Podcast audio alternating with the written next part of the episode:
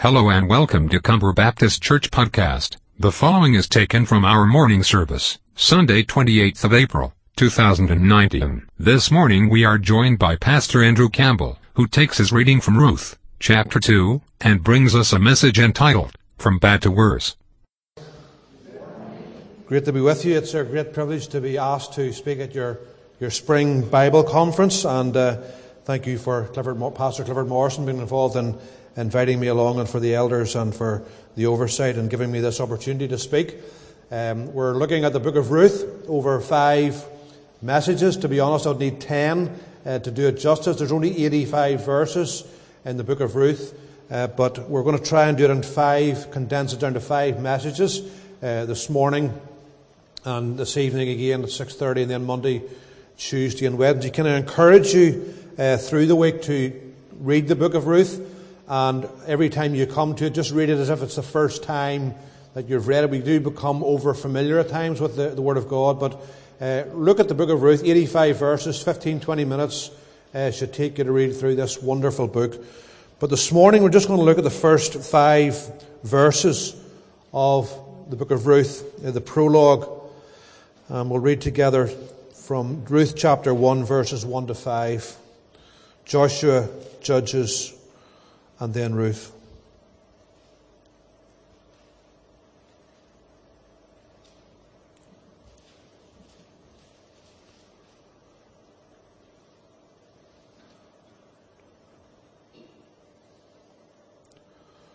So here we come to Ruth chapter 1, verse 1, and this is God's word.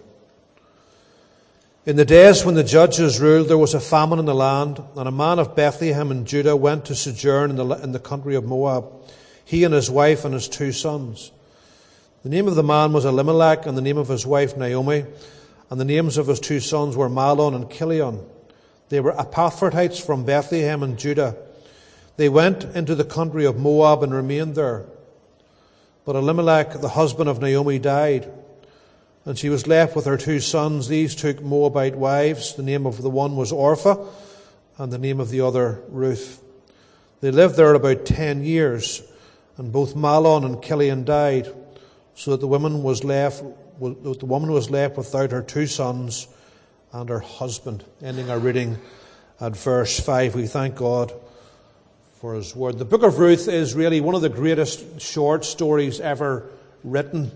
It's a story of love and loyalty and redemption. One writer says it's a story of affliction and comfort, abasement and conversion, great loss and great redemption. That's it well summed up in those few words. And as we look at the book of Ruth, we will see God, very clearly God's providential care for his people. We will see his absolute sovereignty over all events and of course, as the title of our series tells us, we will see a wonderful picture of our kinsman redeemer, the Lord Jesus Christ.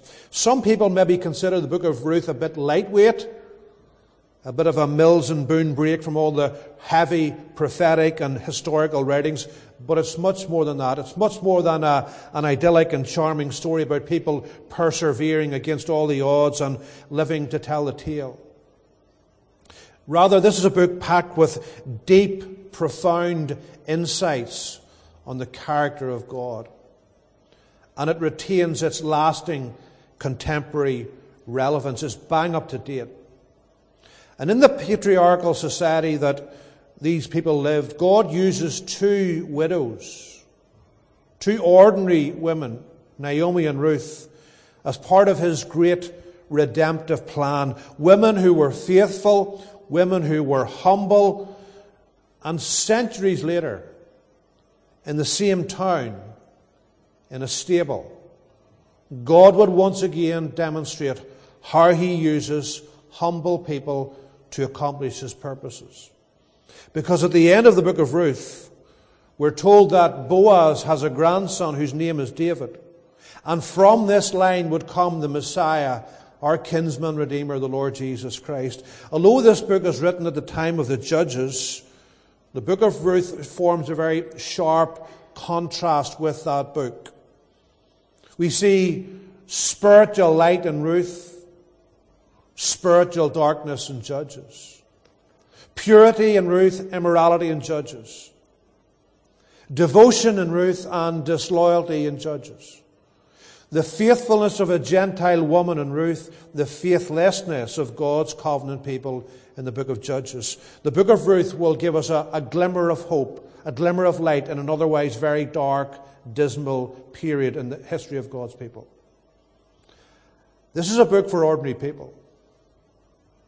And it's a book about, about ordinary people. They're not prophets or judges or kings. They're ordinary people like you and I facing everyday situations such as bereavement, hardship, romance, marriage, relationships, making decisions, providing food for your family, how to deal with your in laws, all our joys and all our sorrows. This book is really everyone's story. It's about the hardships we face in life. And although the book is written in the time of the judges in a period between 1250 and 1050 BC, the hardships and trials that its characters face transcend time and culture. It's bang up to date. And in the world that we live in, we all need to hear stories like this. Where true love triumphs over a multitude of adversity. We need to be reminded that we can always look beyond our circumstances, beyond our trials, beyond our disappointments to a brighter day. This is a book for people whose lives have been marked by tragedy and disappointment. Where at times we seem to move from one crisis to the next with no let up. This is a book for people who wonder is it really worthwhile living a godly life, a life of integrity, and a life of faithfulness? At the outset of our study, it's very important that we lay out some principles as we come to, to study this wonderful book. The central figure in the book is not Naomi or Ruth or Boaz. God is the central figure in the book, in his complete providence and his absolute sovereignty over all the events of our lives, the macro and the micro. It's vital that we don't make a human character the hero of the story and in so doing marginalize God and then miss the main message of the book. Secondly, the book is written essentially from Naomi's perspective rather than Ruth's. We read the prologue together. If we, when we come to the epilogue at the end of chapter 4, where the book ends, the writer speaks of Naomi's husband her sons, her daughters in law, her grief, her, her God, her relations, her land, and her grandson. We're observing events as they relate to Naomi, and we are, as we're viewing God through a woman's eyes.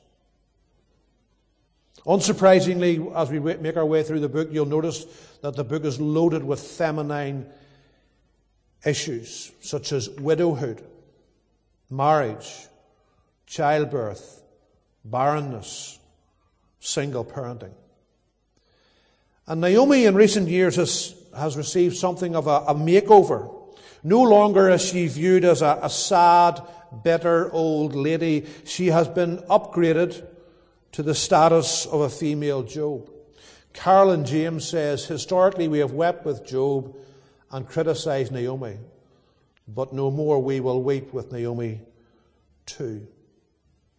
And as we come to our study, at each, in each chapter, there's a very significant event. In chapter 1, it's at a crossroads between Moab and Bethlehem. Chapter 2, the focus shifts to the barley field in Bethlehem. Chapter 3, the threshing floor in Bethlehem. And the story concludes at the city gate in chapter 4. Three things this morning we see in the first five verses. First of all, we see Elimelech's decision. Everyone makes bad decisions. I could write a book on the bad decisions that I have made, some major, some minor.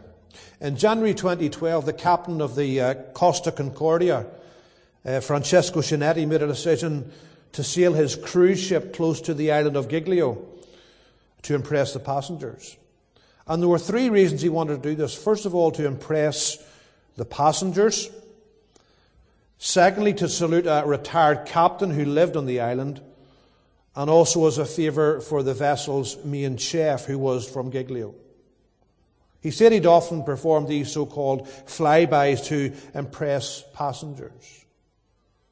But that was a decision that caused the ship to hit some rocks, eventually sink, causing the deaths of 32 people. The overall cost of the disaster was 1.2 billion pounds.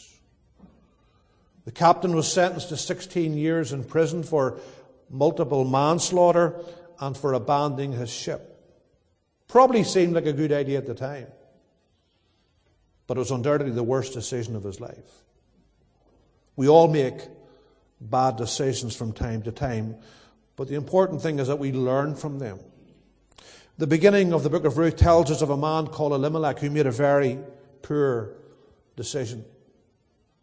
In fact, it was much more than that. It was a deliberate act of disobedience and a deliberate lack of trust in the Lord. Those well known verses in Proverbs 3, 5, and 6 stand as an indictment against Elimelech. Trust in the Lord with all your heart and lean not on your own understanding. In all your ways acknowledge him, and he shall direct your paths. Elimelech certainly did not trust in the Lord with all his heart, and he most certainly did lean on his own understanding, and all with tragic consequences. First verse tells us this little family who lived the time of the judges in the land of Bethlehem. Bethlehem, ironically, means house of bread, and we're told there was a famine in the land. That's very important. The famine was God's judgment upon his people for their disobedience. If God's people were faithful to him and faithful to the covenant, the clear promise was that God would bless them abundantly. But if they would disobey him, if they were unfaithful, there would be consequences, there would be judgment. And this famine is a picture of judgment. The picture of the children of Israel at this particular time makes for very, very uncomfortable reading. There was widespread idolatry, social injustice, sexual immorality, and a perpetual unfaithfulness to the Lord as the, the nation literally imploded and hit rock bottom. These are dark days in Israel. The last verse of the book of Judges tells us everyone did what was right in his own eyes. So famine had come to the land, and this man called Elimelech, he's very ordinary. He's not like the judges in the previous book. He's anonymous. And his name, ironically, means My God is King. Obviously, this man's parents were believers in God, and his name should have been a comfort to him this time of testing. But he took matters into his own hands, showing that really God wasn't king of his life. And he made a decision to go to the pagan land of Moab. Moab is situated in the south east of the Dead Sea. Bethlehem is in the northwest of the Dead Sea. This journey would have taken them about seven to ten days. He leaned on his own understanding. He did what was right in his own eyes, and this proved to be very costly. It was a, a decision based on human rationale rather than divine revelation. See, whenever trouble comes to our lives, when we have a big decision to make about our future or our family, how do we respond? Do we always trust in the Lord with all our heart? Or do we at times tend to lean on our own understanding? First thing we need to do when trouble comes, when a crisis arrives, when it's decision time, the very first thing we need to do is to pray, to seek God's face, to plead for grace, to ask for wisdom, to plead for guidance.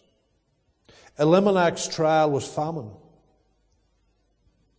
Ours will be different. Ours may be illness, redundancy, financial hardship, family disputes, people problems. The most important thing to do, as Joseph Scriven reminds us, have we trials and temptations. Is there trouble anywhere? We should never be discouraged. Take it to the Lord in prayer. Elimelech didn't take it to the Lord in prayer. Off he headed with his wife Naomi and his two young sons. It was a decision that took them from the house of bread to a graveyard in Moab. Maybe it was a decision made in haste. The famine was biting hard. There's no food in the larder. The children are hungry. And as they say, faraway fields look green. And we're told there that Elimelech went to sojourn there. One translation is that he went to live for a while. This was only supposed to be a, a short term fixed until the famine was over. However, things didn't work out according to plan, and tragically, verse 3 tells us that Elimelech died in Moab. What a terrible decision. Secondly, we see his son's disobedience. You look at verse 4, we're told that his sons, in direct contravention to God's word, married two Moabite women. There was a, a clear prohibition about welcoming Moabite people into the congregation. And if there was a child born to that family, they were outside the congregation for 400 years, the 10th generation. The king of Moab, on one occasion, Balak, had hired Balaam to curse Israel. And the level of Moabite idolatry was obscene. But the disobedience of these two sons of Elimelech had seared their conscience. And this abominable false religion became their way of life. Their father had paved the way by leaning on his own understanding. And now the terrible consequences of that decision begin and continue to unravel. Elimelech and his two sons are a beacon to us all here today to warn us about the danger of disobedience. And as we think of Elimelech, we think of another weak man called Lot, who brought great trouble to his family by his bad choices. The man from whom the nation of Moab traces its roots, following a, an incestuous relationship with his daughter. Disobedience always brings trouble. This is the result of drifting from the Lord. And this is the result of drifting from the clear teaching of his word. Backsliding is costly. Backsliding is dangerous. Backsliding is painful. And the Lord may bring trouble into a person's life to get their attention. I have met people in my life who are backsliders. There's no one more miserable than a backslider. Maybe that's where you are today. You've grown cold in your relationship with the Lord Jesus because people have annoyed you, disappointed you, grieved you, and you've taken your eyes off Jesus. We need to be careful about the nature of our relationships. We need to advise our young people not to go out with non Christians because it will result in trouble and it will grieve the Lord. And as you progress in your career, there may be an opportunity to go into business with non Christians. It may seem attractive, it may pay the bills, but it's in direct contravention to God's word. Elimelech starts the ball rolling. His two sons pick up where he left off, far from home and far from God. And see, the implications, I believe, in this story are that if you have a desire to get away from God, He'll allow you to go. And if your aim is to find satisfaction outside of Him, Sometimes He will let you find it. But listen, it's only for a while. The two sons were called Mahlon, which means sickly or failing, failing, and Chilion, which means wasting away. So their prospects didn't look too good. And sure enough, the two sons died also. I believe you'll go a long way in Scripture to find a sadder family history than what we have in these first five verses of the book of Ruth, this prologue. Five verses which cover a 10 year period famine, bereavement, childlessness, widowhood, unspeakable sorrow. This is his son's disobedience. But lastly, we see Naomi's desolation. Not only did Naomi have to face the horror of losing her husband, ten years pass and her two daughters in law, Orpha and Ruth, haven't had any children. And as you know, in that culture, it was a woman's business to have children. And the inability of these two women to conceive was a disaster for this particular family because the survival of Elimelech's name depended on these two women giving birth. At least one son to carry on the family name. And you could just imagine Naomi pleading with the Lord for a breakthrough. Her family's future hung precariously in the balance. And month after month, there's no breakthrough. There's no answer to her prayer. No light at the end of the tunnel. Many sleepless nights waiting for an answer, and she must have been felt beleaguered by the lack of intervention on God's on God. And then to put the tin hat on it, her two sons die. What a desolation she has to face. The absolute worst scenario a widow and now her two sons die, and the curtain seems to have gone down right at the very start of the book on Elimelech's family. And in that male dominated culture, a woman was ascribed value simply on her relationship to men. She was measured by the number of sons she would produce. Everything had been looking so rosy for Naomi a husband and two sons.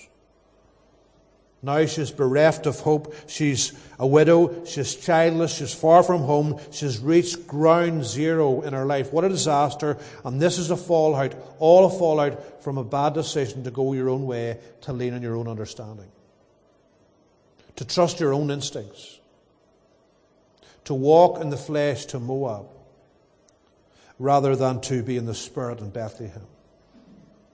And now there are three men buried in the pagan land of Moab. Elimelech wasn't content with a little less in Bethlehem. He wanted luxury in Moab. And his view was short sighted, motivated by the world that is seen rather than the world that is unseen. And these women are facing the deadest of dead ends. And there's no let up in the desolation. And we will see tonight Naomi doesn't respond particularly well to her desolation. She responds with outbursts against the Lord. Naomi does retain her faith in God, but she blames him for all the trouble, for all the misery that's landed at her door. See, in Naomi's eye, God is now her enemy. It's as if God has put a knife right into her heart, twisted it, and thrust it even deeper. And perhaps as you sit here this morning, you may feel a bit like Naomi, waiting for that big prayer breakthrough. Maybe a prayer for a, a loved one who's not yet a Christian, a husband or wife, a child or grandchild, a health issue that's been troubling you. A family dispute that has not yet been resolved. And perhaps you sense this morning that God has abandoned you. And you feel Naomi's desolation. This story is in front of us this morning. It's 3,000 years old. It's in front of us this morning that we can enter right into it. And to learn to be like Naomi and ask the honest questions ask those burning questions that resolve deep in our hearts. Naomi's story here this morning invites us to acknowledge that we have struggles, that we have prayers that are not yet answered the way we want them to. And at times we, we have to admit that we don't really understand what's going on in our lives. Even if we're on the road for many years with Christ. At times, if we're really honest, we struggle to fully trust Him. But remember this morning, we don't base our trust on our circumstances, on our, or our emotions. We base our trust on the Word of God and His unfailing promises. See, we can't see behind the scenes. God really does move in mysterious ways, his wonders to perform. And we shouldn't minimize or gloss over Naomi's desolation, Naomi's pain, because then we minimize our own pain. Need to understand Naomi's desolation, her doubts, her distress, her angst. When things are falling apart in our lives, when there's no miraculous healing, when there's no voice to calm the troubled sea, when God doesn't seem to show up, perhaps we will come disillusioned, and perhaps at times we put up a show. We can all be great pretenders as Christians, resorting to damage control responses, wearing a mask. People ask you, How are you? And you say, Fine. Fine's not a good word. Doesn't have to be like this. The Bible is not like this. The book of Ruth is not like this. It's honest. It's literally warts and all. The unavoidable truth is that we see it in the life of Naomi, we see it in our counterpart Job. Our faith can take a severe beating. And I know, I read the book of Psalms, I've read the whole Bible, I know God wants us to be honest with Him. And in many ways, we will meet him in new ways in our times of desperation and desolation.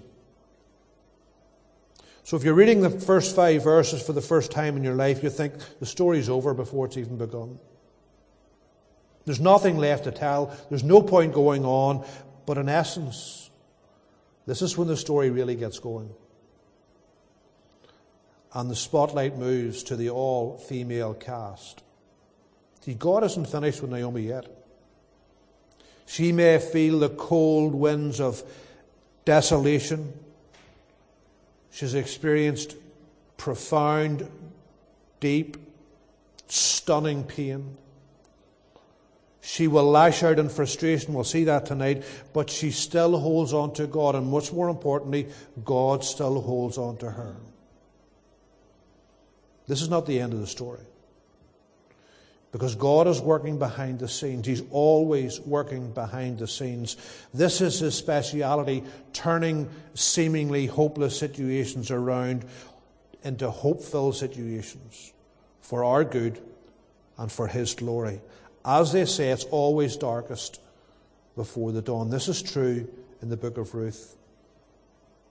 God uses ordinary people. 1 Corinthians 1 tells us that God shows what is foolish in the world to shame the wise.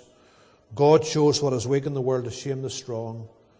God shows what is low and despised in the world, even things that are not, to bring to nothing things that are. God uses weak people. He uses broken people. He uses fragile people. He uses ordinary people. People like Joni Eareckson who thought her life was over, pointless, meaningless after her diving accident back in the late 1960s, being a quadriplegic. But Joni Eareckson has touched thousands of lives with her testimony and her unwavering trust in the risen Christ. This is what she said once. The power of the good news is released in your life when you allow your weakness to showcase the awesome might and love of our Saviour. And as the rest of the book of Ruth unfolds, we will see these women coming back from the very depths of despair through the Lord's providential guidance, protection, and provision. God wasn't finished with Naomi yet. And He hasn't finished with us yet. Things may look for you this morning personally very bleak complicated, bewildering. God may seem invisible, but God's in the story. You look around and you see brokenness and you see pain, but listen, God has a plan. He always has a plan. You just haven't seen it yet. And the fruition of his plan may not happen in your lifetime. It may happen after you leave this scene of time through your children or your children's children. But the impact of all of our ordinary lives should point everyone to our kinsman redeemer, the Lord Jesus Christ. We thank God for his word to our hearts this morning. We're going to